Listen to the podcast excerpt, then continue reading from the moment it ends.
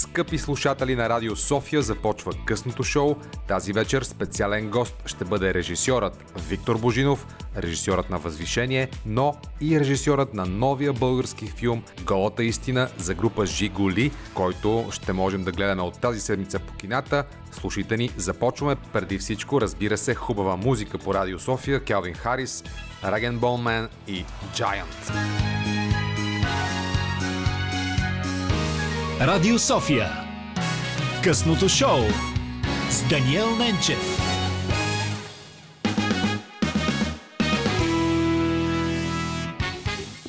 Слушате Радио София, започва късното шоу. Аз се казвам Даниел Ненчев. Бързам да ви представя специалният ни гост днес. Това е режисьорът Виктор Божинов. Вики, привет! Привет, добър вечер на тебе и на твоите слушатели. Тази седмица по кината тръгва новият български филм Голата истина за група Жигули на режисьора Виктор Божинов.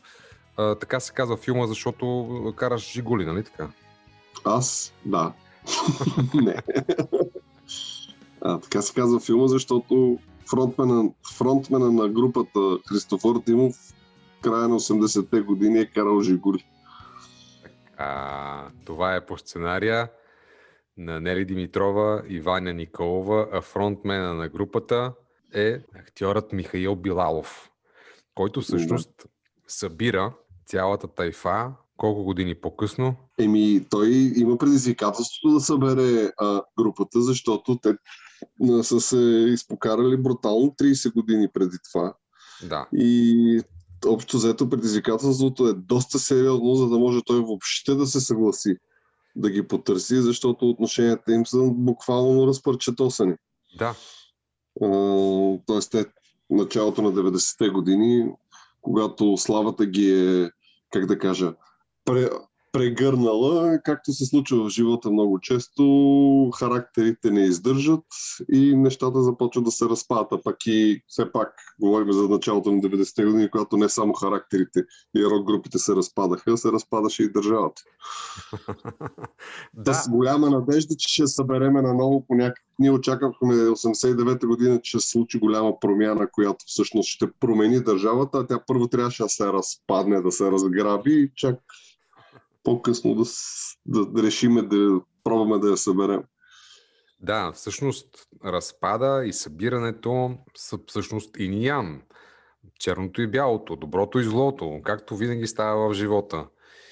Обаче ти си специалист по събиране. Събиране на актьори, събиране на таланти. Така е и в този нов филм Голата истина за група Жигули. Участват страхотни, страхотни таланти от сценаристите, през композиторите, режисьор, разбира се, той страчи винаги най-високо над всички. И разбира се, актьорите, но да, да споменем кои актьори. Става дума за Мишо Билалов, когато казахме, за Герасим Георгиев Геро, за Лилия Маравиля, да. за Димитър Рачков, за Август Попов, за Параскел Джукелова, Филип Аврамов, Ирини Жамбонас. Ирини Жамбонас, Майя Бежанска. Майя Бежанска. Иляна Лазарова също среда. Просто звезден състав. Ми той така тръгна проекта, когато се оформяше проекта и сценария. Ваня, общо взето бяхме набелязали кои ще са актьорите и сценария се пишеше за тях. Примерно за две трети от тях. Впоследствие, докато се дописваше сценария, а, така се избистри концепцията и за останалите герои и затова някакси много лесно мога да кажа, че ансамбъла беше конструиран.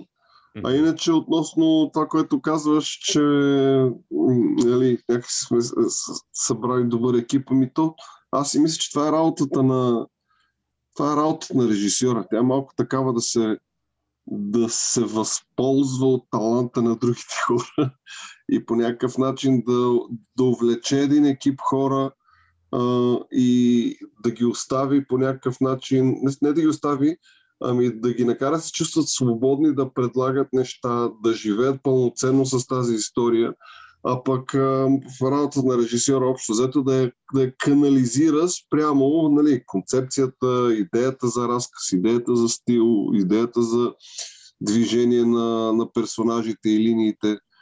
А, така че аз смятам, че събирането на добър екип, а, нали, технически актьори и, и творчески е част от задължението на всеки режисьор. Да, обаче... Ванчета Николова много хубаво каза, че всъщност в този филм някакси сме събрали хора, които никога не биха се събрали по принцип заедно. Мгм. Нали, ти, ти каза за Петър и Жоро, нали, Мгм. някакси. А, но причината за това те да се съберат да ги поканиме да, да работят по музиката е много конкретна. Много конкретна, за да създадете една група. Ами ние трябва да създадем репертуарна група. Ние трябваше да Репертуарна група. Рок група. Да, репертуарна рок група от края на 80-те години и всъщност трябваше да създадат тези песни, които предизвикателството беше от една страна те трябваше да носят енергията и заряда и духът на, а, на онези песни от края на 80-те години, но в същото време да не са и някакъв тежък носталгичен анахронизъм, т.е. те да бъдат слушаеми и за така, и днес да бъдат слушаеми, и за по-младо поколение. А, и в същото време пък има една от песните, песен, която се създава в хода на историята на филма. Тя пък трябва да носи не онова от преди 30 години, а тя трябва да носи, да носи а, емоционалния опит житейски през тези 30 години. Тоест сега, сегашното им състояние. Така че в този смисъл беше интересна, беше интересна задачата за Петър и за Жоро. И някак си, може би до някъде и заради първия локдаун, защото ние те тогава в първия локдаун може да ги помислят тия парчета, да си представят как да звучат. И така, и се получи, според мен. Добре, ще кажеш след малко как всъщност сте снимали по време на пандемия. Ще си поговорим повече за рока и за, разбира се, вечната битка рок чалга. Ти ще кажеш всъщност как този конфликт е пресъздаден във вашия филм. Но преди това предлагам да чуем едно от парчетата в а, вашия филм, от неговия саундтрак. Няма да е днес. Да чуем ли това парче с всички слушатели? Да, нека да. Значи, нека да го чуем. Няма да е днес. Няма да е днес. Жестоко парче. Много ми харесва. Късното шоу по Радио София звучи, уважаеми слушатели. Чухме Няма да е днес парче от а, новия български филм Голата истина за група Жигули. Разговаряме с а, Виктор Божинов, режисьора на този филм, който ще можем да гледаме по кината от тази седмица. Страхотно парче. Страхотно парче. Това е все едно а, нова рок група. Даже звучи не като нова рок група, звучи като утвърдена рок група. Как става това номер, Вики? Еми става, когато а, зад а, опита на композиторите, на авторите на филма седат нали, едни истински, истински много добри музиканти, а, които участват в, в а, записите, в аранжиментите. И разбира се, Одеве трябваше да кажа нещо много важно, свързано с песните и с написването на песните. Гол- Една от голямите задачи ни беше всъщност тези песни да а, имат а, много силни текстове. А, да имат текстове, които да говорят и да изказват проблем, а, който по, по подобие на музиката от края на 80-те години, да изказват категорично рошаво а, проблеми, да бъдат дръзки в това. И а, Тоест, ако Петър и Жоро а, всеки направи по три парчета, то тези шест парчета бяха облечени с текст от Ивайло Вълчев, а, който всъщност а, проведе през тези парчета, аз мога да кажа, една драматургична линия Мгм. за това а, смислово. И всъщност а, за мен е това е изключително важно. Музиката да не е просто музика, ами в комплект с текста, който носи смисъл и послание, което пък е отражение на времето, в което живеем и на проблемите, които живеем. Нали, далеч съм от мисълта да бъде така остро социално нали, или някакво определено политиканстване. Не. А, защото някак си през годините, през последните, през тези 30 години, през които Жигули са били а, разделени, нещо стана с нашата музика.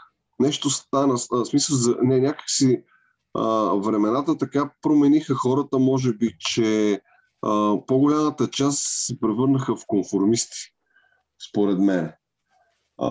И единствено, ако така, ако си кажем, нали, ако се сетиме за... Абе, сещаш се за някой музикант, който който е много, как да кажа, актуален и хората го слушат и се вълнуват това, което правим. И мен в главата ми излиза само Ицо Хазарта в момента. Говоря за ангажираност и нали, а, някак си, нали, не говоря за ангажирани песни, както едно време беше.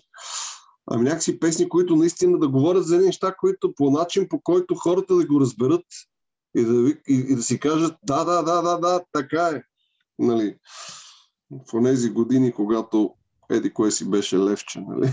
Да, граждански ангажимент. Граждански. Ами да, позиция, в смисъл някакъв вид позиция, която да не е плакатна, която да не е а, нали, някаква така еф, ефтино политическа, а, защото в крайна сметка какво стана 30 години по-късно с онези наши мечти а, да се промени живота и обществото, в което живеем, май продължаваме живеем по същия начин, само дето сме сложили по една раница около кръста, както се казва, и сме бойдисали малко косите. Нали?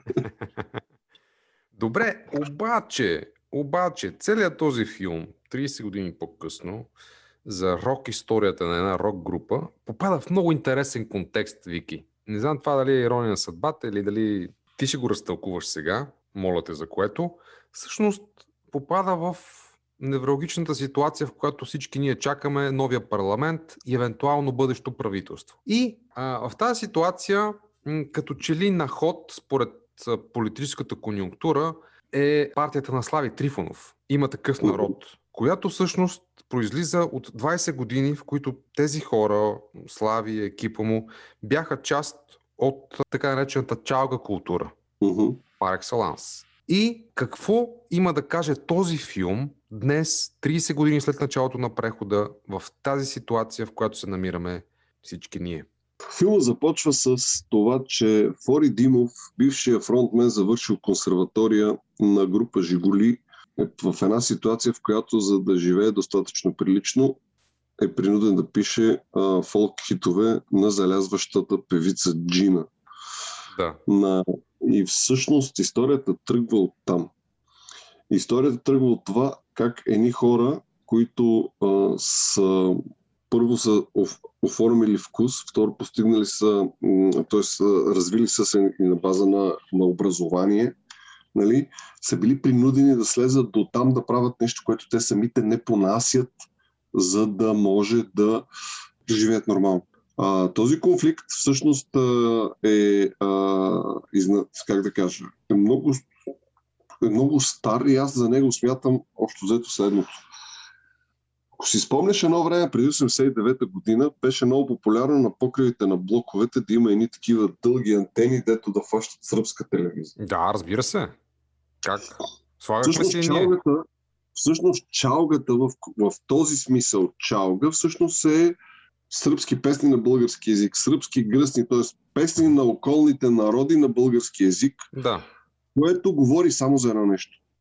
Ама българина не иска да е българин. Той не може да намери, за, а, той не може, той или може да се спусне, а, така, така да кажа, да оценява и да съществува в фолклора, нали? т.е. за него това е българското по някакъв начин, а, а в същото време някак си не може да намери, не може да си намери пулса, за да разбере всъщност как да създаде нещо българско. И затова цялата тази чалга вълна, нали, голямата промяна в държавата стана, когато Рока се сгъне и на стадион Васил Левски с един Ми-8 кацна лепа брена някакси. И от тогава, тогава просто цялото, цялата тази някакси културна среда се разхайти или се, и се разкрачи на общо взето масовата чалга, нали, да я наречеме в, по, по този начин, т.е.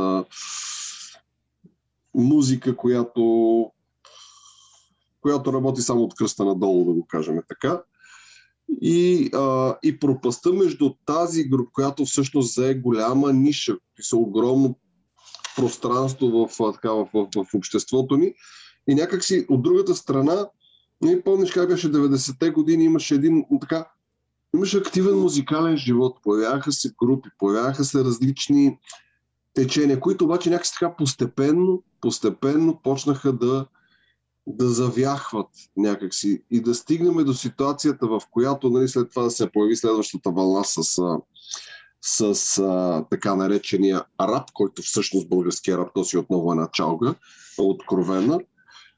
А, ако, го, ако тръгваме да говорим за ситуацията, нали, свързана с политическата конюнктура, ами да, Слави години наред а, използваше а, този подход, а, за да може би това му е, как се казва, това му е на сърце. Той винаги е имал някаква, да кажем, активна, активна обществена позиция, но формата, музикалната форма, в която я облича, е по-скоро това да се угоди на широката, как да кажа, на, на широката маса, което сега, аз, съм, аз по принцип не съм склонен да укорявам, защото човек е голям толкова, колкото саморазбиранията всъщност. И да страдаме ние, че народа е оглупял, всъщност ми, да бяхме направили нещо повече. Да, а ти го, каза, ти го каза преди малко обаче. Всъщност, ето, понеже говорим за целият този преход с историята на тази група в този филм, голата истина за група Жигули, което обсъждаме, уважаеми слушатели, в късното шоу по Радио София. Та, този преход ти каза, в началото се появиха тези антени, които хващаха телевизия Pink, хващаха и MTV, обаче. Ето, примерно аз в нас гледах MTV много. А, да. Но, да, да, но, но, а, ето ти казваш, че всъщност се появили в началото сръбски, гръцки, турски такива ерзаци на, на а, българска музика, която всъщност наподобява тези балкански а, ритми и а, тази балканска музика, която общо наричаме чалга. А, но Слави всъщност ето, запълни точно тази ниша. Търсенето на българите на идентитет, на нещо, което е тях, тяхно си, на нещо, което е наше. И всъщност той успя това да катализира и това да капитализира. Наскоро четох едно интервю от преди 20 успя, години. Помниш ли? Да, да. Което той му обяснява, че всъщност за него това е бизнес, но той го носи в себе си. Все пак той е музикант и така. Това иска да кажа, да. Не, не, аз исках да кажа, че не помниш големите спорове в българската как, популярна музика, в, по-скоро в рок музика. Ние сега на български ли да пеем или на английски? А, да, имаше ли това? Или по-скоро, дай, дай ще пееме на английски, защото така навънка ще ни забележат и в един момент ще се събудиме, нали, наредом между там Sting, U2 и така. Да. О, а какво се оказа? Че всъщност хората, които пеят на български, всъщност станаха по-успешни. Точно. Създадаха, по, по, създадаха неща, които се цен... Ако нещо е останало, то е останало, остане с нещата на български язик. Точно така. Не случайно сега Ицо Хазарт е адекватен, защото той говори неща на български язик, той ги говори, нали. Той срам на българина да бъде българин е някакси, според мен, е много така, така вътрешна емиграция. В смисъл, ти си мислиш, че живееш в чужбина, нали, защото и си кръщаш фирмите и заведенията с чужди думи да. и навсякъде, където обикаляш, виждаш чужди надписи, нали. Аз това, това е някакси... Аз не го възприемам, честно казвам. Нали? Далеч съм от мисълта да бъде както в Русия, където можеш да прочетеш западните брандове с на кирилица, нали? Четеш буквално на кирилица, което е другата крайност, нали, по някакъв да, начин. Да, да, да. Но то вече ни се е превърнало в а, такова, ние не искаме да сме българи. Mm-hmm. Нали? И за това 2 милиона са отвънка, нали, там милиони колко. Mm-hmm. И, за това, и за това те гласуват по този начин, по който гласуват, защото за тях това е, това е онази, как да кажа, култура, която ги е докоснала емоционално. Mm-hmm. И те пускат тази бюлетина. Точно така. Не можеш да ги укоряваш. Нито едната страна, нито другата страна. Въпросът е, можем ли някакси, можем ли някакси да, да бъде друго? Защото аз поне се опитвам, не знам доколко, нали, за мен играта в центъра е много важна. И, и, и в футбола е много важна играта в центъра. Да. Някак си да не се дърпаме на някаква група и да си играеме на високи елити, на високо художествено изкуство, ами да търсиме така, защото да бъдем магнит за тази група, да не отиват там, където е. Някак си, ако може да дойде малко от средата, малко нагоре и малко насам, нали? малко, малко при нас. Вики, това, ще се... това е смисъл. Да, точно. Между другото, най-вероятно, ако се състави правителство, сега следващото правителство, ще бъде точно такова. Тоест, различни групи, които иначе нямаше да седнат на една маса, сега ще седнат. Дори сега в момента, докато ние с тебе си говорим тук вечерта по Радио София, може би Слави Трифонов обсъжда всичките тия въпроси с Христо Иванов, с Сатанас Ами аз това не го намирам за лошо. Да, да, да, аз също. А, и, и, Да. и, те, и те, тези хора са представители на съвсем различен тип избиратели. Едните са от малки градове по-скоро, другите са по-скоро от София. И тези хора се събират на една маса. Хора, които преди това не Ами, са обаче, знаеш какъв, е, знаеш какъв е другия проблем? Нали си даваш сметка, че благодарение на така наречените социални мрежи, да го наречеме, когато, а, където личното мнение е издигнато, всеки, личното мнение е издигнато в такъв, в индивидуална религия. Да, С правото да се изкажеш по всеки въпрос да. е вече неизтребимо. А, и всъщност то- това до какво води? Това води до тотално разделение. Ние за това сме черно-бяло, за и против, плюс и минус, ама да. не е и ням. Тоест това не са двете неща, които правят едно цяло. Напротив, това са двете крайности, които според мен така са изпънали а, тетивата, че ще я скъсат. Няма да изстреляме стрелата. Просто ще, що лък ще се разпърче. То са и така. А, за мен това е много голям проблем, а, защото по всеки един казус, абсолютно по всеки един казус има война. Дали ще е Мария Бакал, дали ще е Слави Трифонов, дали ще е ясно, джипка, дали ще е смисъл. А, да, е, това, това нещо според мен е много вредно. Да, и твоят филм, Голата истина за група Жигули, всъщност дава една рецепта, един пример, един така повей от надежда, че нещата все пак могат да отидат в правилна посока, как едни хора се събират, как едни хора мислят заедно в една посока и така нататък. Аз предлагам да продължим този чудесен разговор, да дадем един пример след това също така от съвременна българска музика, с например това, което прави Георги Георгиев от група Остава. Късното шоу по Радио София. Аз се казвам Даниел Ненчев. Специален гост днес е режисьорът Виктор Божинов. Неговия филм Голата истина за група Жигули предстои да се появи на всички големи екрани в кината в България. Между другото, сега затворени са, отворени са, хората са притеснени все пак да ходят на кино, но там, където могат да видят филма, вероятно хората ще отидат при, разбира се, спазване на мерките. Някои кина са м, 30%, нали така. Всички, вс- всички са, даже с- преди малко чух, че ще остават това ограничение от Ще остават 30%, което е малко, малко необяснимо, защо не е 50%, след като в заведенията може да е 50%, защо и в киното не може да е на 50%. Но Еми, това си е работа на нали, здравните. хората един до друг все пак седят. Вероятно заради Да, да, тази... в киното ти, киното ти стоиш с маска, не говориш, а гледаш, т.е. не излизат някакви неща, а пък като си на кръчма, нали, в ресторанта, ти пиеш, говориш, излизат всякакви Еш. капкови вещества, нали. Както и да е. Да, а, от 16 април филма ще е във всички отворени кина. Мгм. Някои даже се пошегуваха, че те кината отваряли заради нас. А, има, между другото, има и такива кина, които дори да не беше паднала заповедта и много искаха. Говоря за, не за кина, които са в търговските центрове, за отделни кина. А, искаха да отворят заради, заради нас, заради, заради българския филм, нали?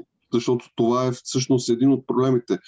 Ние станахме заложници на чуждите филмови разпространители и сега, когато когато кината са в тази ситуация, и когато отвънка не ни доставят филми, то просто няма какво да показват кината и цялата тази, цялата тази ниша всъщност е в много, в много тежка ситуация.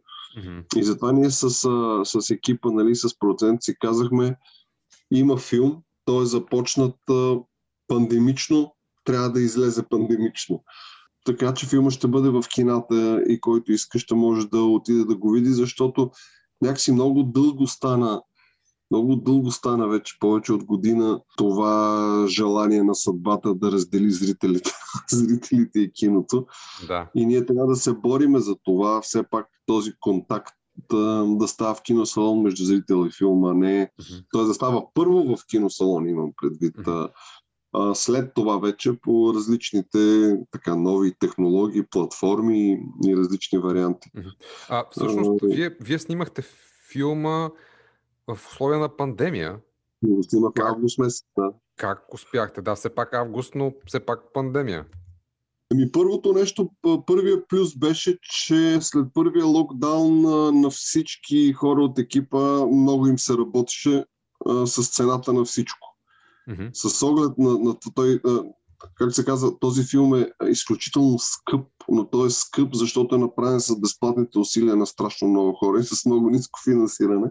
Мгм. А, тоест някакси това желание за работа, това опит да, да, да, да останеш в живота, защото нали, този локдаун направо направи нещата, в, ги, ни докара до някаква пълна парализа. Това беше страхотен стимул и за авторите на, на песните да, да, да ги създадат, и на актьорите да се посветат на месец и половина репетиционен период, за да, защото наистина те положиха огромни усилия и в крайна сметка те тези парчета могат да ги свират и пеят абсолютно наистина, както се казва. Да. А, освен това, да, трябваше ние да бъдем много, много а, стегнати, а, много фокусирани в това, което правим и да заснемем филма в а, къс период. Не само поради липсата на финанси, ами просто заради условията, защото ние не, не знаехме, нали, големия риск беше Ами ако някой се разболее, ние ще трябва да спреме всичките. Едно такова спиране Да. би се отразило много пагубно въобще на цялата тая Да. енергия. Мгм. И както се казва, да чукам на дърво, а, всъщност а, ние успяхме някакси да минем между, между капките, нали? Включително имахме голям късмет с, с а, тук в, в Бургас, защото се оказа, че можехме да си заснемем и сцена с концерт на единствената фестивална сцена, която се построи миналото лято Да. а, в България. Нали? Бургас. В смисъл, те бяха две. Една в София, една в Бургас. Нали? Да. А, така че по някакъв начин, може би, този отгоре реши да ни помогне и да ни създава много. Добре, а какво, защо Бургас? С какво е специфична историята? Защо е свързана с Бургас? Какво е важно? Бургас е... Значи, първо, Бургас е известен като град на поети, град на, град на, на, на музика, на, на, на изкуства. Второ, а, майка ми, смисъл баба ми, дядо ми са родом от тук, майка ми е родена тук. Освен това, Мишо Билалов е от Бургас, Димитър Рачков е от Бургас. Морето, като големия син Магнит, а, също е много важно. И в крайна сметка това е една лятна история, в която се случва на вилата край морето. Така че някакси Бургас а, много някакси естествено Добре. естествено се появява на хоризонта. Освен това, община Бургас наистина помогна и логистично, и, и, и финансово този филм да се, да се случи. Мгм. Което всъщност е един много хубав пример, защото оказва се, че Пловдив, Варна и Бургас отделят пари за финансиране на игрални проекти повече отколкото Софийска община, да го кажем така. Нали, София Така ли? отделя пари сам, да. София отделя пари само за късометражни филми, документални филми, които касаят София. И да, благодарение на филмовата комисия нали, разрешава да се снима без да се плащат такси. Но реалното финансиране, то първо е малко, второ се разпилява в микропроекти и за това някакси опитът на Бургас, Варна и Пловдив а, в финансирането на филми е едно много положително начинание и аз се, а, се надявам тази практика да продължи, както и се надявам Софийска община да така, нали, да може да отделя по-сериозни финансови средства за подпомагането на български филми. Добре, чудесно. Понеже споменахме а, градовете в България, Бургас и останалите, и понеже сме все още на територията на морето, аз предлагам сега да отидем до Варна с един от първите зрители на този филм. Това е Елица Матеева. Привет! Ами здравей! Ние вчера с Виктор се видяхме. Той беше на сцената, аз от другата страна, докато правих снимки. И много се радвам, че варненци имаха този момент да споделят заедно тези чудесни мигове, защото а, всички станаха на финала и ръкопляскаха на крака. Това не се случва често. Да, твоите впечатления от този филм? Аз го харесах, защото отдавна исках в, да видя нов съвременен български филм, в който човек да се идентифицира с проблемите на героите. Не, че няма такива, но някак си нещата винаги минават през така една тегоба, през една чернуха, ако мога така да се изразя. Не, харесвам такова кино. Между впрочем, а, така, понеже работя с младежи, обикновено те се престрастиха към този тип наратив, но понякога човек има нужда да отпуши напрежението. И наистина вчера този филм беше като мехлем за душата ми. Не го казвам, защото се познаваме с Виктор по един или по друг начин, а защото аз имам нужда и от такова кино. И като кажа, че имам нужда от такова кино, в никакъв случай не си мислете, че това е нещо много лековато на пръв поглед, което виждаме а, в а, комедийни формати от малкия екран. Напротив, едно от достоинства на този филм е, че именно хора, които виждаме от малкия екран в такива телевизионни формати, тук изглеждат много различно, много по-добре. Това са актьори. Това са актьори. Да, естествено. И а, първо сега, първо да кажа нещо много важно, което всеки а, режисьор знае. Трябва да имаш една хубава история, която да те грабне за сърцето да. и душата и тогава нещата се получават. И сега тук отварям една вратичка, че една от сценаристките Нели ми е била преподавател в надпис и аз знам как тя работеше с нас, когато бяхме студенти по кинодраматургия. Тогава тя беше млад асистент и ни водеше семинарните упражнения. Mm-hmm. Така че Нели беше казала следното деца, ако можете да си направите добре синопсис, анотацията а, и в крайна сметка, ако си затворите очите и с четири изречения разкажете това, за което искате да, да заснемете, вие сте окей, okay, няма да имате проблеми от тук на седне, това е много трудно да. упражнение. така че аз много харесвам и, и работата на а, монтажистката, защото тя си е един прекрасен преподавател също и в академията и знам, знам какво, какво се иска, за да се направи един добър филм.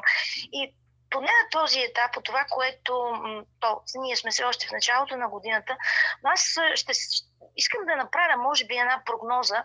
За Златна роза може този филм и да вземе наградата на публиката, което хищ не е малко.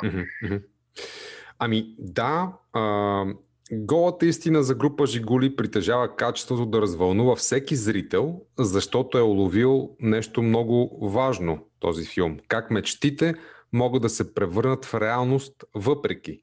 Въпреки времето, въпреки посредствеността, въпреки диктата на парите, въпреки хаоса на битието. Това написахте вие, Елица, в киното БГ. И всъщност да.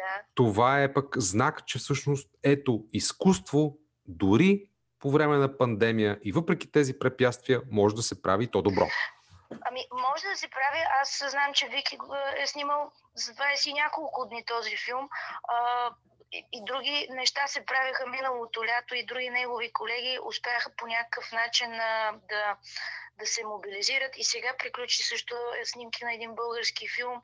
Така че, вижте, ако се умеем да сме заедно, както, въпреки всичко, както са и героите в този филм на Виктор, нещата ще станат.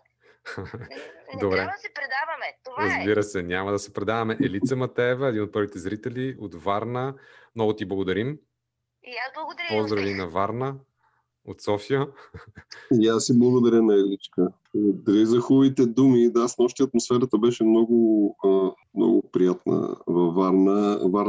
Варненската публика е доста критична, да го кажем mm-hmm, така. Mm-hmm всъщност тя прие филм изключително топло и изненадващо за нас. А относно филма, в крайна сметка, във филма става въпрос за следното нещо.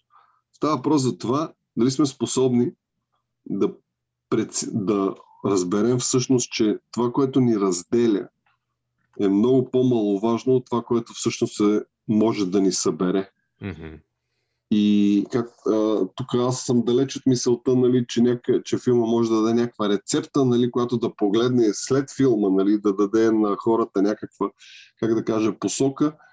Но може би това е едно ключе. Хора, замислете се, това, което ви разделя, колко е сериозно и дали то всъщност, защото много често се получава, че едни хора, които са непрекъснато в конфликт, то се оказа, че те, те мислят по един и същи начин. Тоест, средствата, средствата на изразяване може би са по-експресивни и се създава едно такова впечатление, че всъщност, че всъщност те са в някакъв конфликт, а то е точно обратното.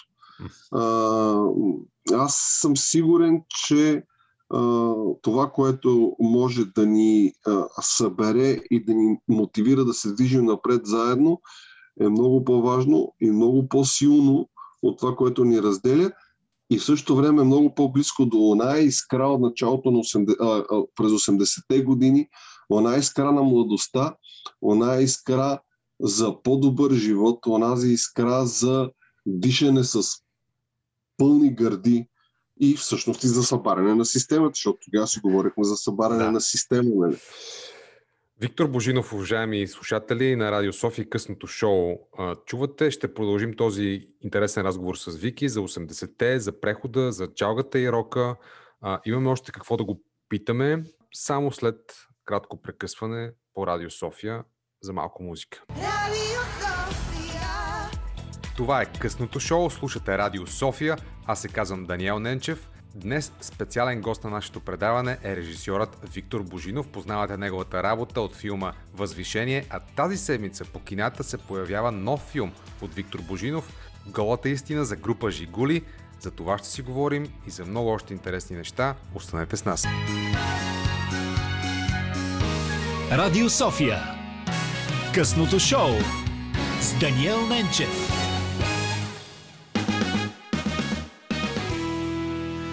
Това е късното шоу по Радио София. Режисьорът Виктор Божинов е специален гост. Познавате го от филма му Възвишение.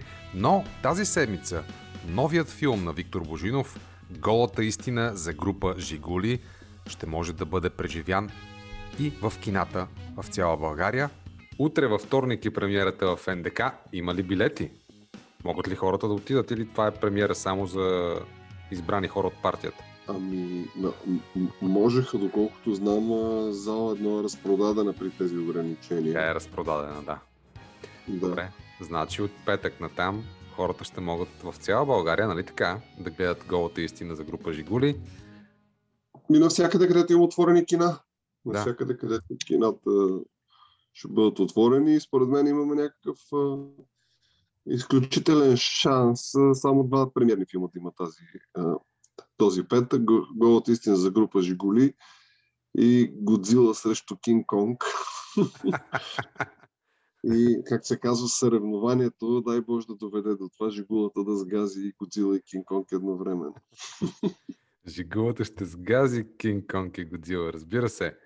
А, сценарията на Ваня Николова, която е сценарист и на Под прикритие и на връзки, и на Нели Димитрова, която е сценаристка на Лавнет, на Домашен арест, на връзки, на Възвишение също така. Всъщност, за да създадат сценария за филма Голата истина за група Жигули, те проследяват един 30 годишен музикален период, правят сериозно проучване на underground рока от този период. Тези рицари на този филм, сценаристите, говорят, например, с създателите на Ера, на Апокалипсис. Всъщност, какво научихте от това изследване вие от екипа?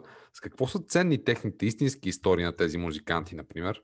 Значи, първо много е важно а, това, че аз съм привърженик на това, че в киното има разделение на отговорностите.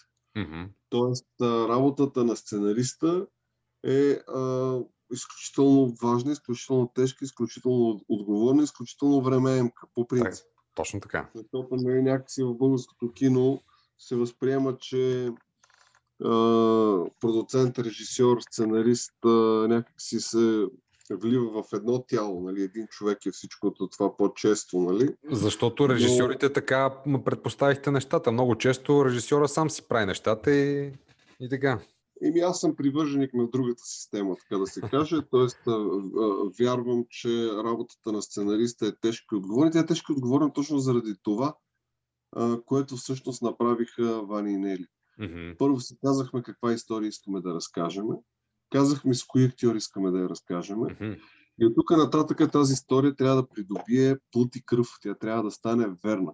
А как може да стане верна? Може да стане верна с наистина с поручване и с закопаване в темата.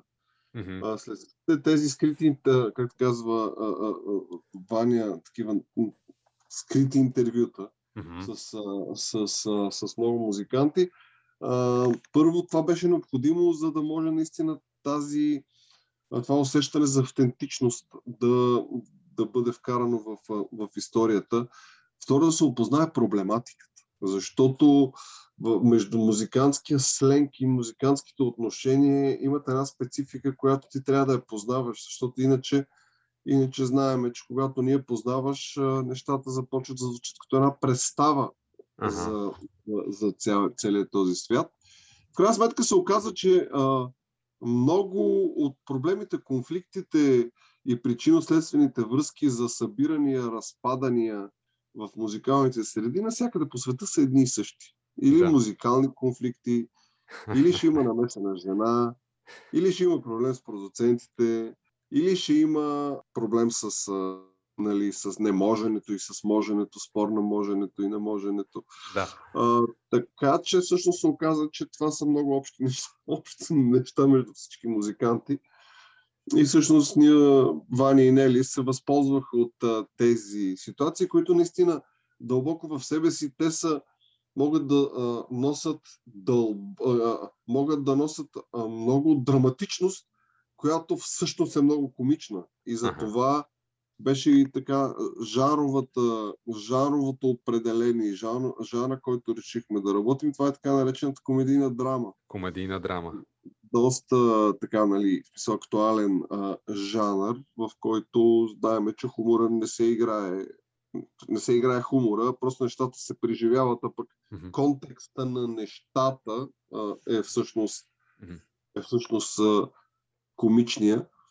М, така че това е голямата заслуга на, на, на сценаристите да създадат а, сценария като основа на една добра история, стегната, ритмична, без излишни а, неща, верно изграждане на герои и ситуации, така че, така че т.е. на базата на този сценарий вече пък моята работа като режисьор, вече, когато имаш добър сценарий, ти трябва да надграждаш.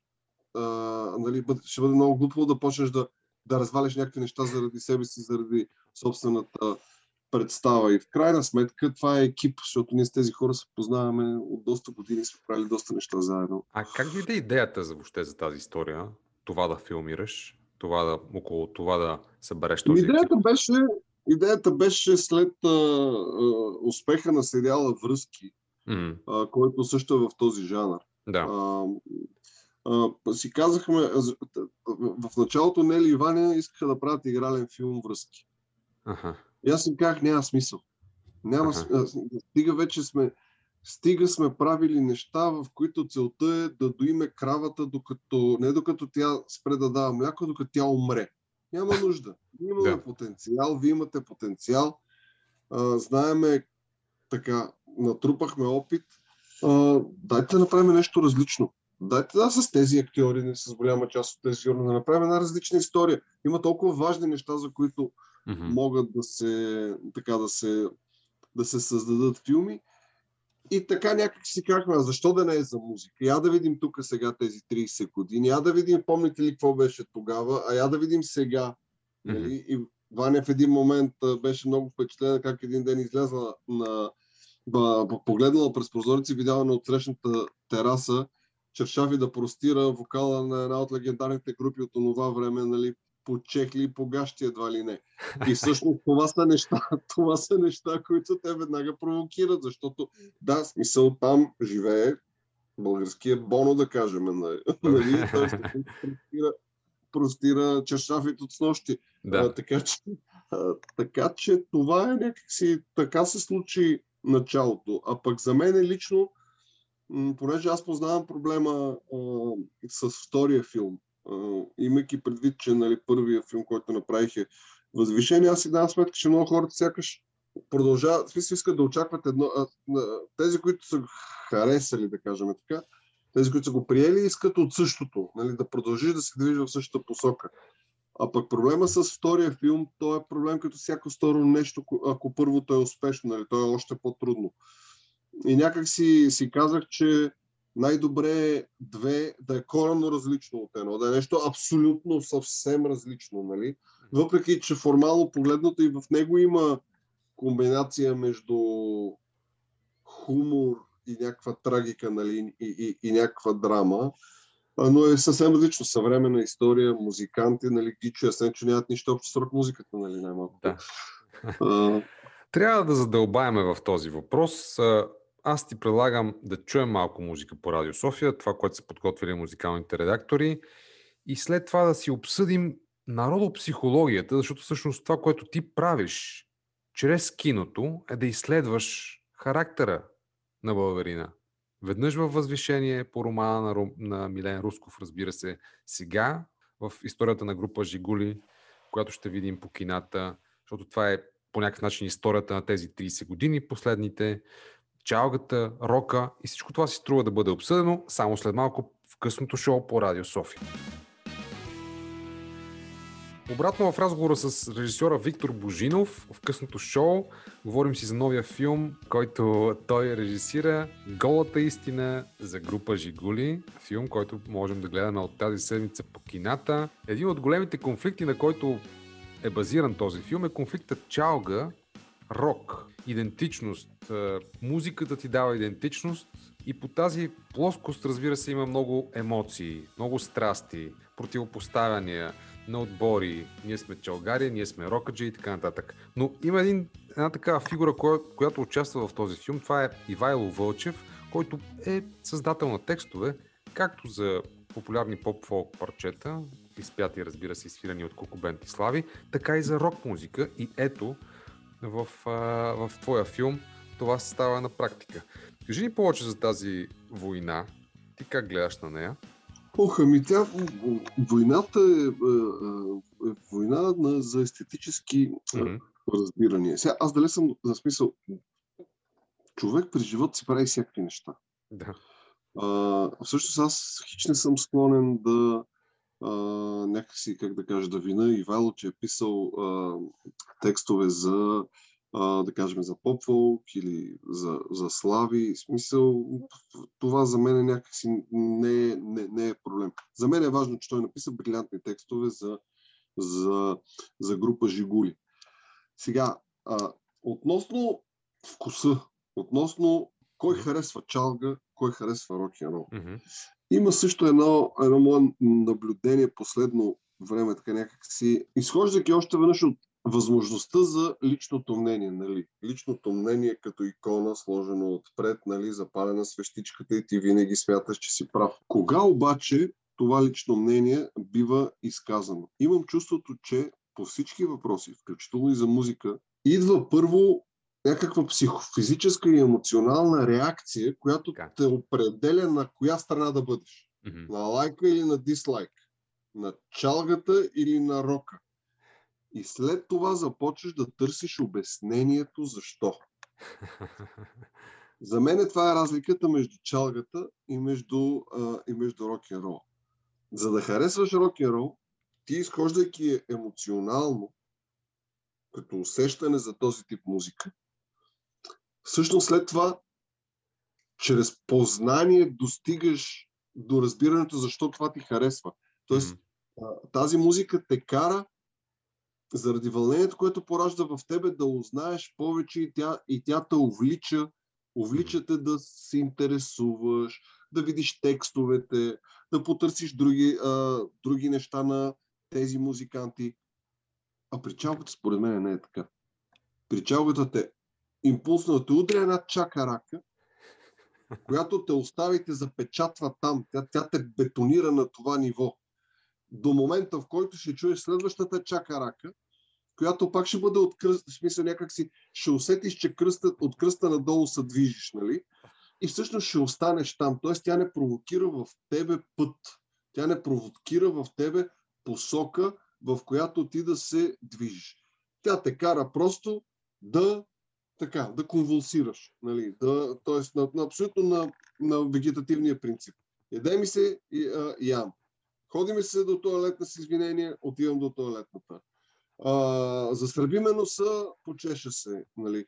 А, за мен това е голямата разлика. А пък, вся, а, разбира се, хората са правили, примерно да кажем, Тодор Колев. Е, Какво е Тодор Колев? Тодор Добре. Колев е един артистичен образ на един, циган, на един ром, да го наречеме, с цигулка в ръка. И той какво прави сега? Чалга или джаз? той е актьор. Защото, И, ще ти кажа каква е разликата. Него, Да. И ще ти кажа каква е защото разликата. зад него седат, се, се, седат джаз музиканти. седат джаз музиканти, но на първо място, уважаеми Вики, благодаря, че правиш това сравнение, за да мога да ти кажа и аз малко какво мисля за секунда. На първо място седи вкуса, критерия на Тодор Колев. И веднага ти давам сравнение.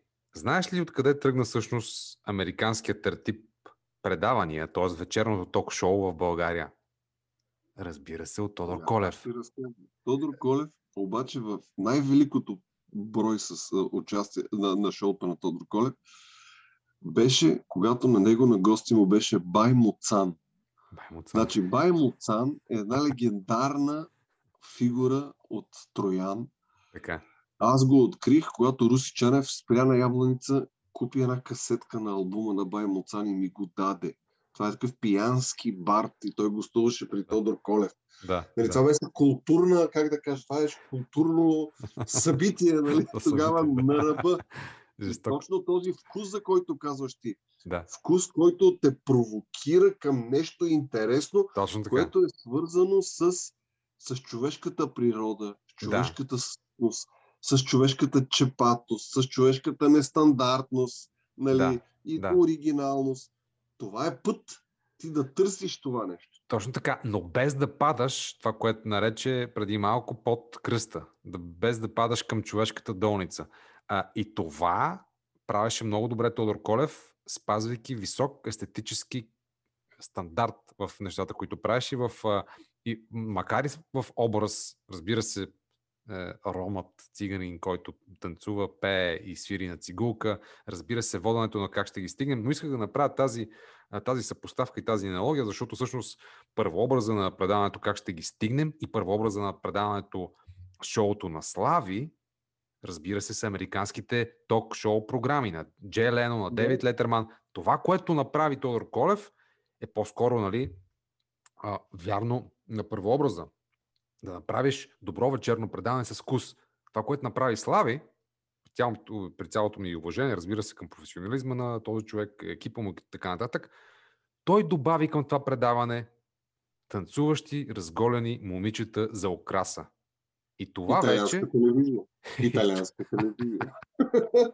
И това вече, сега, аз сега тук няма да, да, да протестирам срещу голите момичета, просто казвам, че този, е, е, нали, това сравнение е красноречиво само по себе си.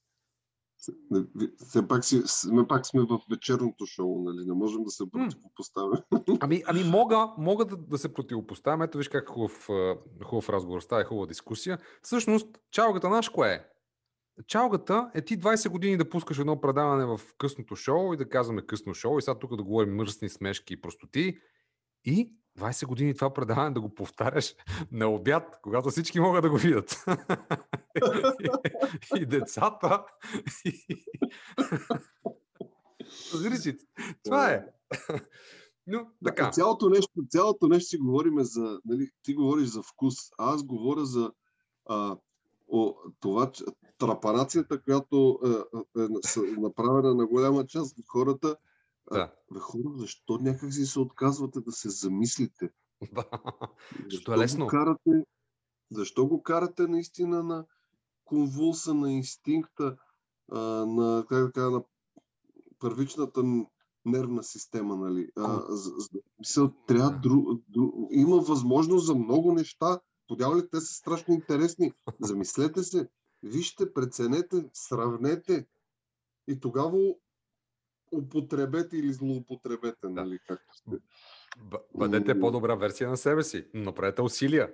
Ето това, към Ами това няма никакъв смисъл. Да. Що за живот е това, в който единственото занятие е да си угаждаш на инстинктите? Еми, то Да. е нелепо. И да си правиш кефа. Абе, виж сега, принципно, може би тая философия не е... Защото да си правиш кефа е едно, а да изпитваш удоволствие от опознаването на света около себе си, някакси звучи, нали, малко, звучи малко по-високопарно, но има много нюанси в него. Тоест, Да. може да откриеш някакви по-интересни неща, а не само да разбереш, че, нали, че ако стъпиш бос кълта, ще се изцапаш, нали? Пък то може да се окаже, че и нещо друго, не кал. Добре, разговаряме много, много приятно в късното шоу по Радио София с режисьора Виктор Божинов. Ще продължим и след краткото прекъсване.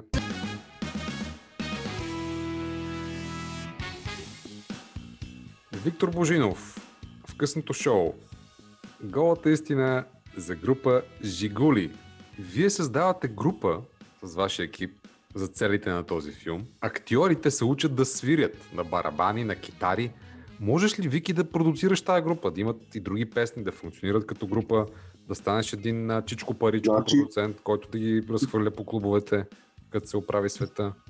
Чак толкова не, но ние подходихме изключително професионално и към музикалния проект Жигули. Да. Той има своите музикални продуценти, които са Петър Дондаков и Жоро от Остава, Така. които, с които са продуценти на саундтрак към филма, т.е. оригиналните песни, създадени за филма, могат да бъдат а, чути в дигиталните платформи и на физически носител. Ще ги има на, на CD, т.е. От, от утре нататъка. Мгм.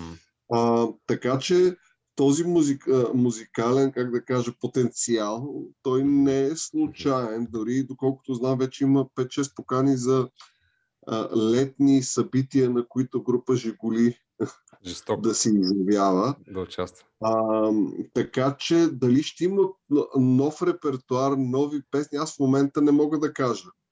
А, това си е въпрос към музикалните продуценти, па в крайна сметка всичко зависи от, а, от интереса на, на хората.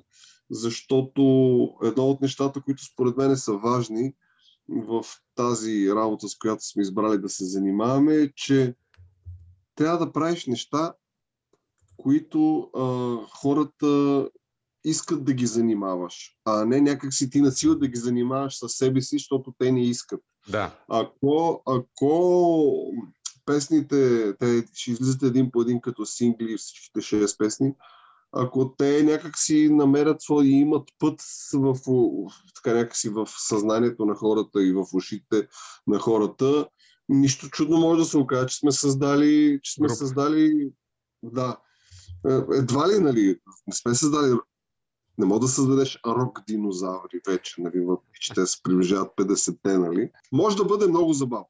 А как се научиха да свирят Михаил Билалов, Димитър Рачков, Геро? Ами истината е, че, а, истината е, че м- за тях стои много сериозен екип. А, първо, а, Мишо Пилалов, а, той, той, както се определя, той е апартаментен китарист. Да. Тоест в а, купони, така, нали, Свири на той китара. свири на китара, Фили, а Филип Аврамов също а, а, има рок група. Всъщност той, има рок група. той е рокаджия. значи, значи самия Жоро Георги Георгиев от Остава помагаше на Мишо Билалов. А, за Фицата, понеже там има друг казус, Фицата свири на, на соло китара, обаче във филма трябва да е басист. А, Да. Баса е друга наука. Аха, да, да, Към, да. него, към него се прикрепи Сашко Обретанов, басиста на, на D2. А, също така а, беше много интересно за Геро. Аз в началото, понеже в, има конкретна характеристика, която е необходима за героя на Геро, за да бъде той. И аз първото нещо, като го попитах, викам, Геро, ти, доколкото знам, едно време занимава с народни танци. Аха, Каза да, което означава, че си ритмичен. Той какво искаш да кажеш? Викам, ще станеш и барабанист. И той така се опули малко в началото. След което разбра, че това е много интересна актьорска провокация и се посвети месец и половина а, под ръководството на, не на кой да е, а, на, на Стунджи, Стунджи. А, така че той беше взел даже едни барабани от а, Захари Бахаров, който всъщност а, а, любител барабанист. Той беше взел барабаните, беше сложил на тавани, не знам какво е правил, не знам съседите оцеляли ли са. Но Геро наистина се посвети брутално на, на, Да. на, на това свирене. А, Петър Дондаков помогна на Митко Рачко да се научи да свири на клавир а, тези песни. А, защото Митко не беше пипал. Тоест, двамата, двамата които не бяха пипали, бяха Митко и, ам, и Геро. Аха. Другите имаха представа. По отношение на вокалистките, техен а, музикален педагог а, беше Ева Перчемлиева, изключително а, изключителен музикант, изключителен талант, мултифункционална. Значи тя от, а, нали, тя е свързана с проекта Булгара, тя беше вокалистка на Булгара, има няколко други самостоятелни проекта. По принцип се занимава с оперно пеене, Да. перкусионистка е, но е и човек, който много зарежда. Зарежда. И Лили и Ирини бяха в непрекъснат контакт с нея, защото пък и Ирини, тя, тя трябваше да пее ни оперни неща. Ма страхот, страхотно пее. Просто аз съм възхитен. Да, и така че са, това всъщност беше големия, голе, е, как да кажа, голямото, голямата случка. Те станаха група наистина. Аз помня, когато присъствах за първи път на репетицията, груповата. Просто това студио се изпълни в един момент с такава Жестоко. енергия. Жестоко. Просто, просто наистина този свят е изключително интересен, света на музикантите. Изключително вълнуващ. И за това сега аз предлагам да включим Георги Георгиев от група Остава, от Хомел Вокс, треньора, както се казва, учителя на Михаил Билалов, човека зад кадър, който помага на героя на Мишо Билалов да, да бъде съответен на ролята, на нивото на шанса си, малко от Жоро. Това е късното шоу. Слушате Радио София. Тази вечер специален гост на нашето предаване е режисьорът Виктор Божинов, защото тази седмица по кината вече ще може да гледаме новия български филм Голата истина за група Жигули. За този филм си говорим и за какво ли още не. Останете с нас. Преди всичко, разбира се, музика. Чухме Жоро от Остава. Продължаваме да си бъбрим с а, Виктор Божинов, режисьора на Голата истина за група Жигули, филма, който ще гледаме по кината. Жорката е голяма работа. Един от най-големите композитори въобще. Групата му 30 години вече близо Да. са на, на сцената. Една от малкото групи в България, които оцеляха с, да са приятели, да създават нови песни, да интегрират тук един българо-германец в техната група, който е емигрирал от Германия да, да свири в остава. Те са добър пример. Както група Жигули, така че някакви хора могат да се обединят около някакви ценности, около музиката и да, и да създават нещо красиво. Да, беше много интересно, Жоро, понеже нали, в, първите ми разговори бяха с, а, с Петър, с Петър Надаков, защото и той самия нали, част от едно времешната вълна от крава и от тибетски сърца. Да. И си говорихме, че всъщност ние говорим за група Жиколи. Нас не трябва групар. Нас Да. не трябва човек, който да донесе групарското усещане. Е, да. И така се появи Жоро, а, а, който а, пое някакси цялата тази идея за този филм много при сърце, някакси с много вълнение и за мен е много странно с а, едно такова много чисто притеснение. Тоест вълнение през притеснение. Някакси в един момент нали, има някаква възможност да се, да, да се създаде нещо при, така, при много, нали, Да. много затворени условия, нали, взето, на някакъв гол ентусиазъм.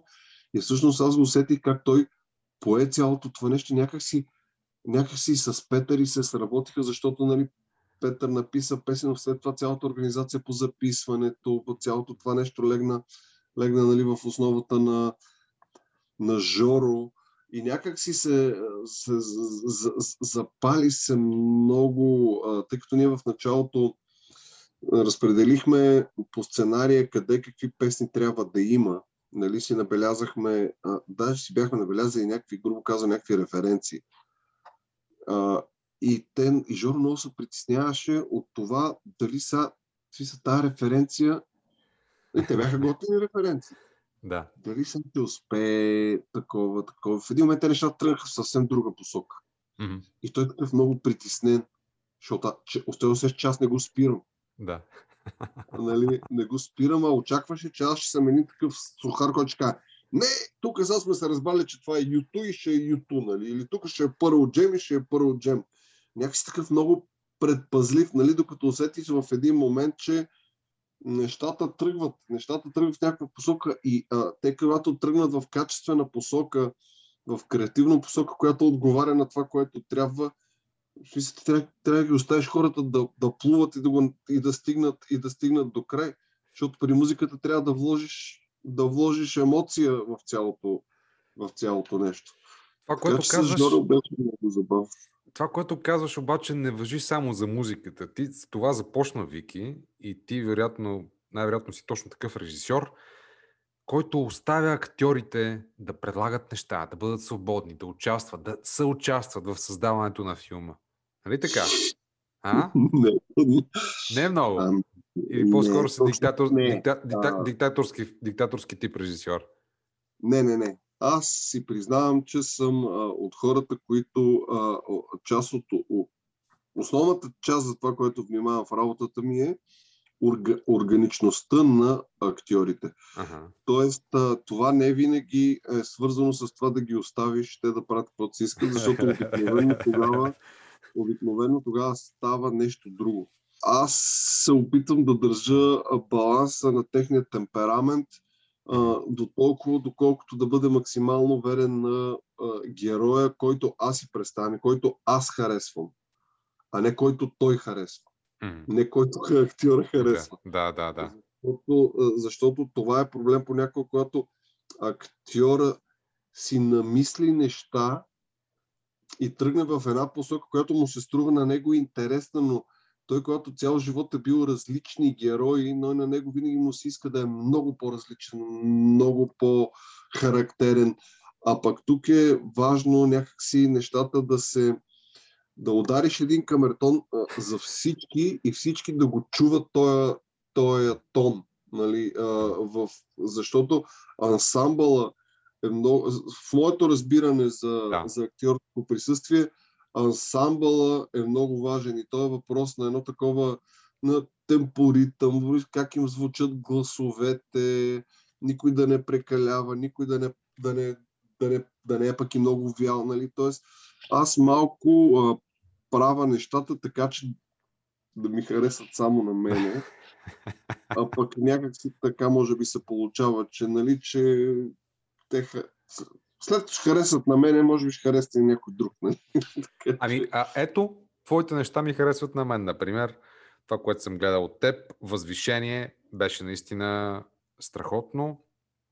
Разбира се, ти обаче идваш и от, от сериалите, снимал си толкова много сериали, толкова много работа има зад гърба ти. И тук е момента, може би, да те попитаме за закона за кино, без разбира се да стана толкова твърде специализирано, но всъщност какво стана там последно? Ти си човек, който е от двете страни на, на този спор, който се случи последно време, за закона за кино.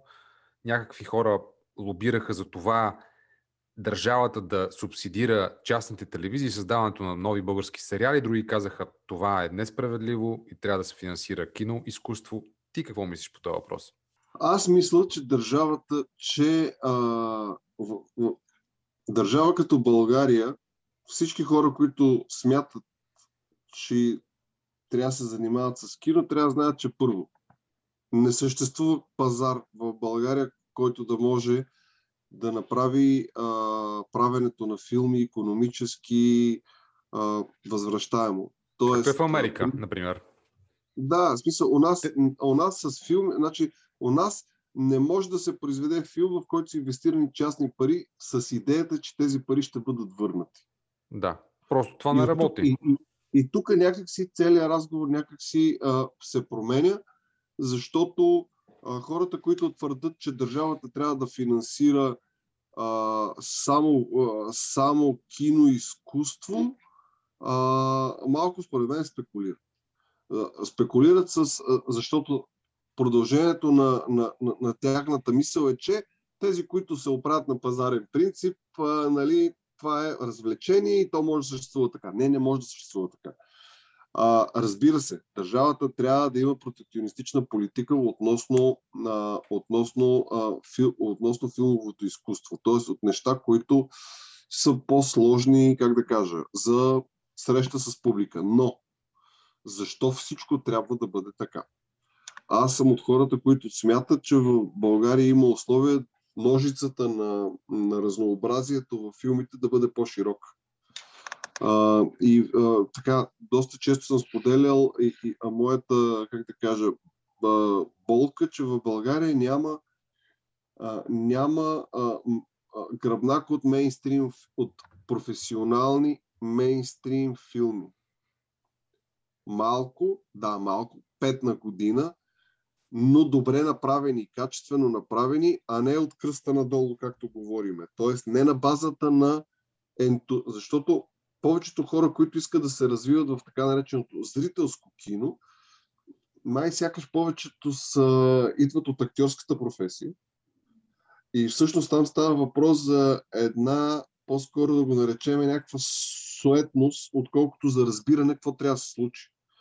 И за това нивото на глед, гледаните български филми, как да кажа, е между средното и аматьорското, и любителското. Аз мятам, че ако а, този гръбнак от мейнстрим филми е на по-високо ниво, това би държало главите на публиката по-високо, а не само да си гледа долу, както си казахме, както си казахме преди малко, биха, биха държали хоризонт. Тоест, филмите на български язик ще имат повече зрители и от вкуса на тези филми ще се определи вкуса на, на аудиторията. А ние се докарахме до там, че а, български смисъл филма, нали, български филм сякаш по-скоро се свързва в масовото разбиране с нещо, дето не е много окей, okay, нали, с нещо по-особено, с нещо, по, нали, което не винаги е лошо, казвам. А, но някак си, ако това се случва, то тогава за добрите образци на, на, на, на, на аз много мраза високо художествено, нали, високо художественото кино. Филми, които търсят и така са малко по търсят малко повече дълбочина в съответни проблеми, нали, са адресирани по-скоро към по-локална, по-фестивална аудитория, тогава те биха има, имали повече зрители, което също е много важно. И тогава ще стане ясно, че всъщност критерия е зрителя. Защото аз не разбирам какво срамно има в това да кажеш, нали, аз правя филм за зрителите. Еми, те, има различни публики. Има публики, които, които ядат пуканки и хахохихи, като излязат и се чуят как да се натискат в паркираната кола, но има хора, за които а, филмът а, носи нещо друго. Има много разнообразна аудитория. А, аз твърдо не, аз категорично не вярвам, че а, а, филми успели по, по... Те дори филмите, които са успели по фестивалите последните години, еми, че те имат много прилична аудитория. Те имат аудитория от порядъка на... Ага, мисля, че стигна 12 000 зрители. Да, да. Стефан, Стефан Командарев, мисля, че стигна с, с, с, с първия с посоки, мисля, че стигна от 35 40 хиляди зрители. Какво лошо има в зрителите? Не мога да разбера за тези филми. Значи, за тези. Ами да, има проблем с, с тези филми, които ги гледат 200 човека. Да. Или 17 имаш ли такъв пример?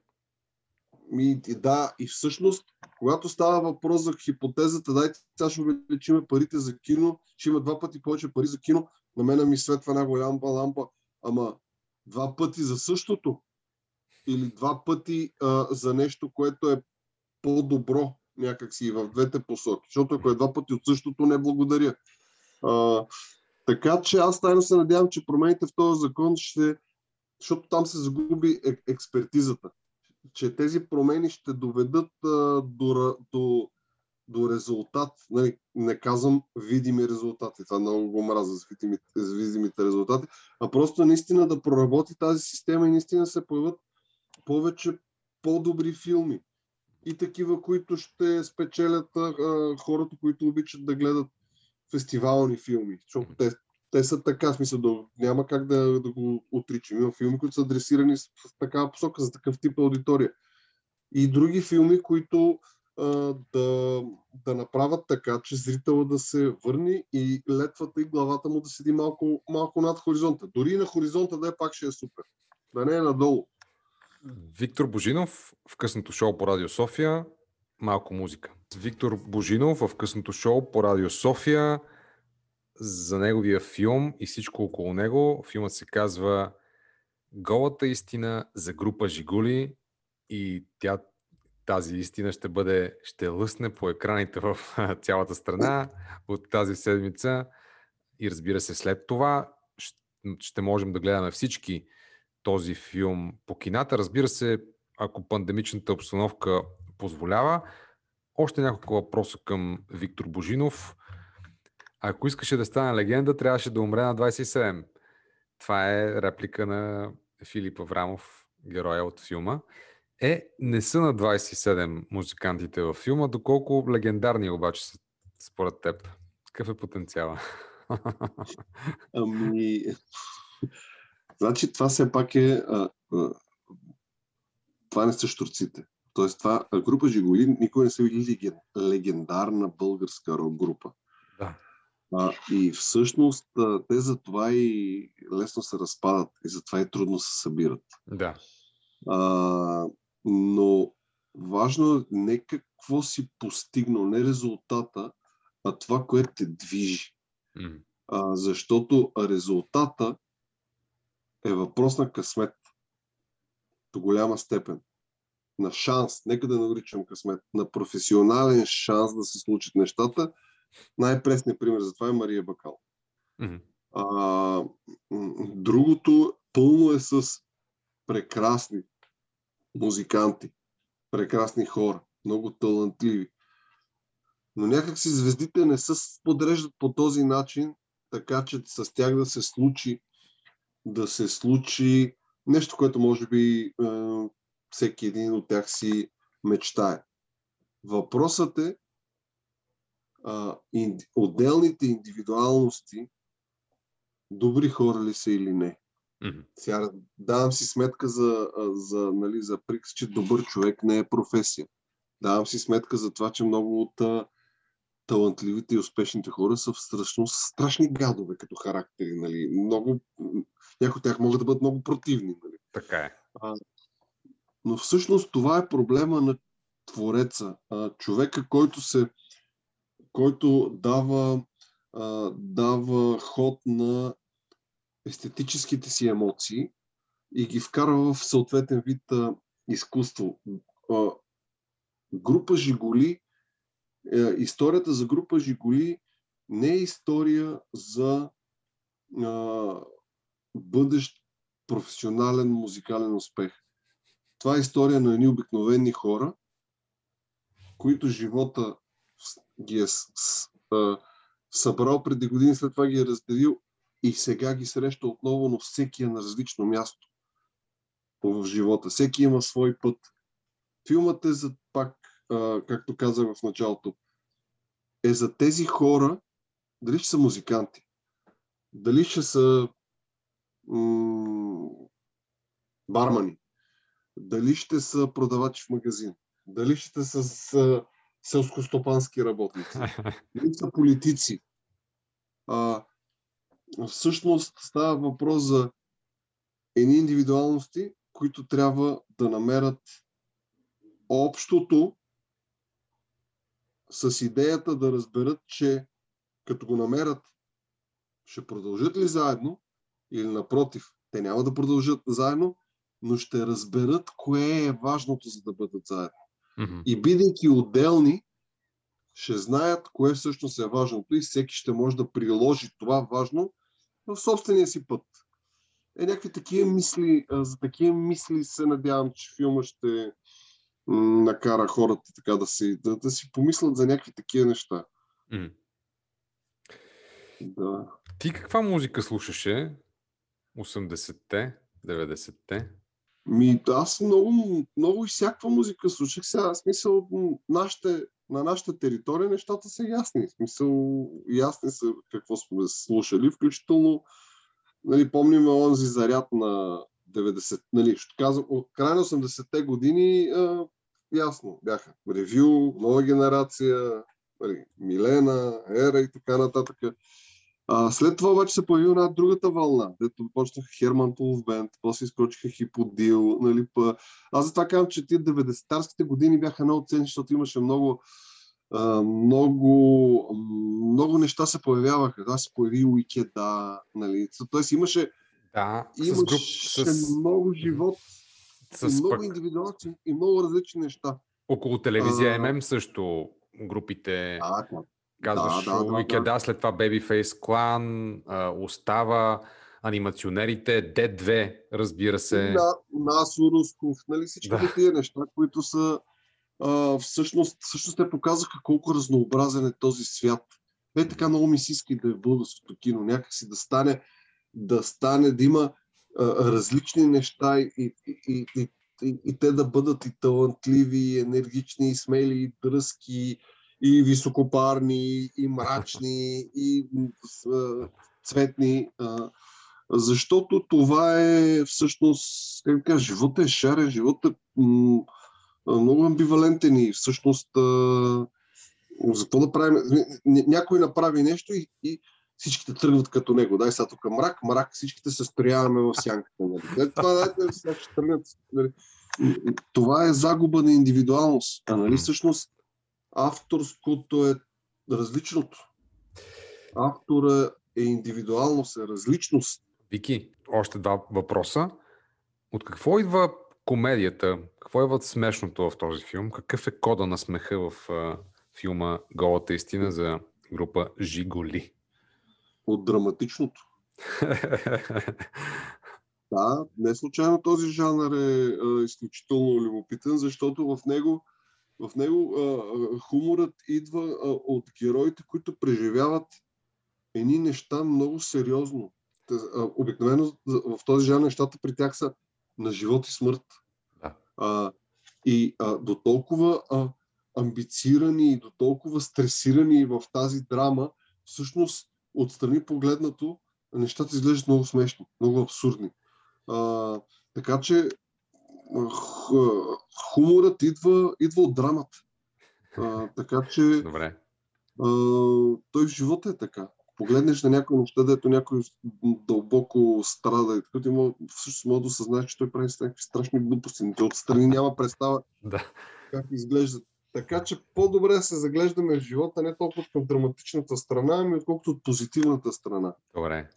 А, какво разбра ти за нас, българите, за народопсихологията, изследвайки, например, чрез езика на киното, една такава история като Възвишение от романа на Милен Русков, разбира се, за национално-освободителните движения, за апотеоза на екстаза и за разочарованието около априлското възстание и национално-освободителните борби. И сега този филм, Голата истина за група Жигули, около прехода от тези 30 години, които преживяхме. Знаеш, има много близко и много далечно. А, много общи, много така, много далечни неща. Във възвишение, едни млади ентусиасти искаха да участват, да бъдат част от революцията. Да.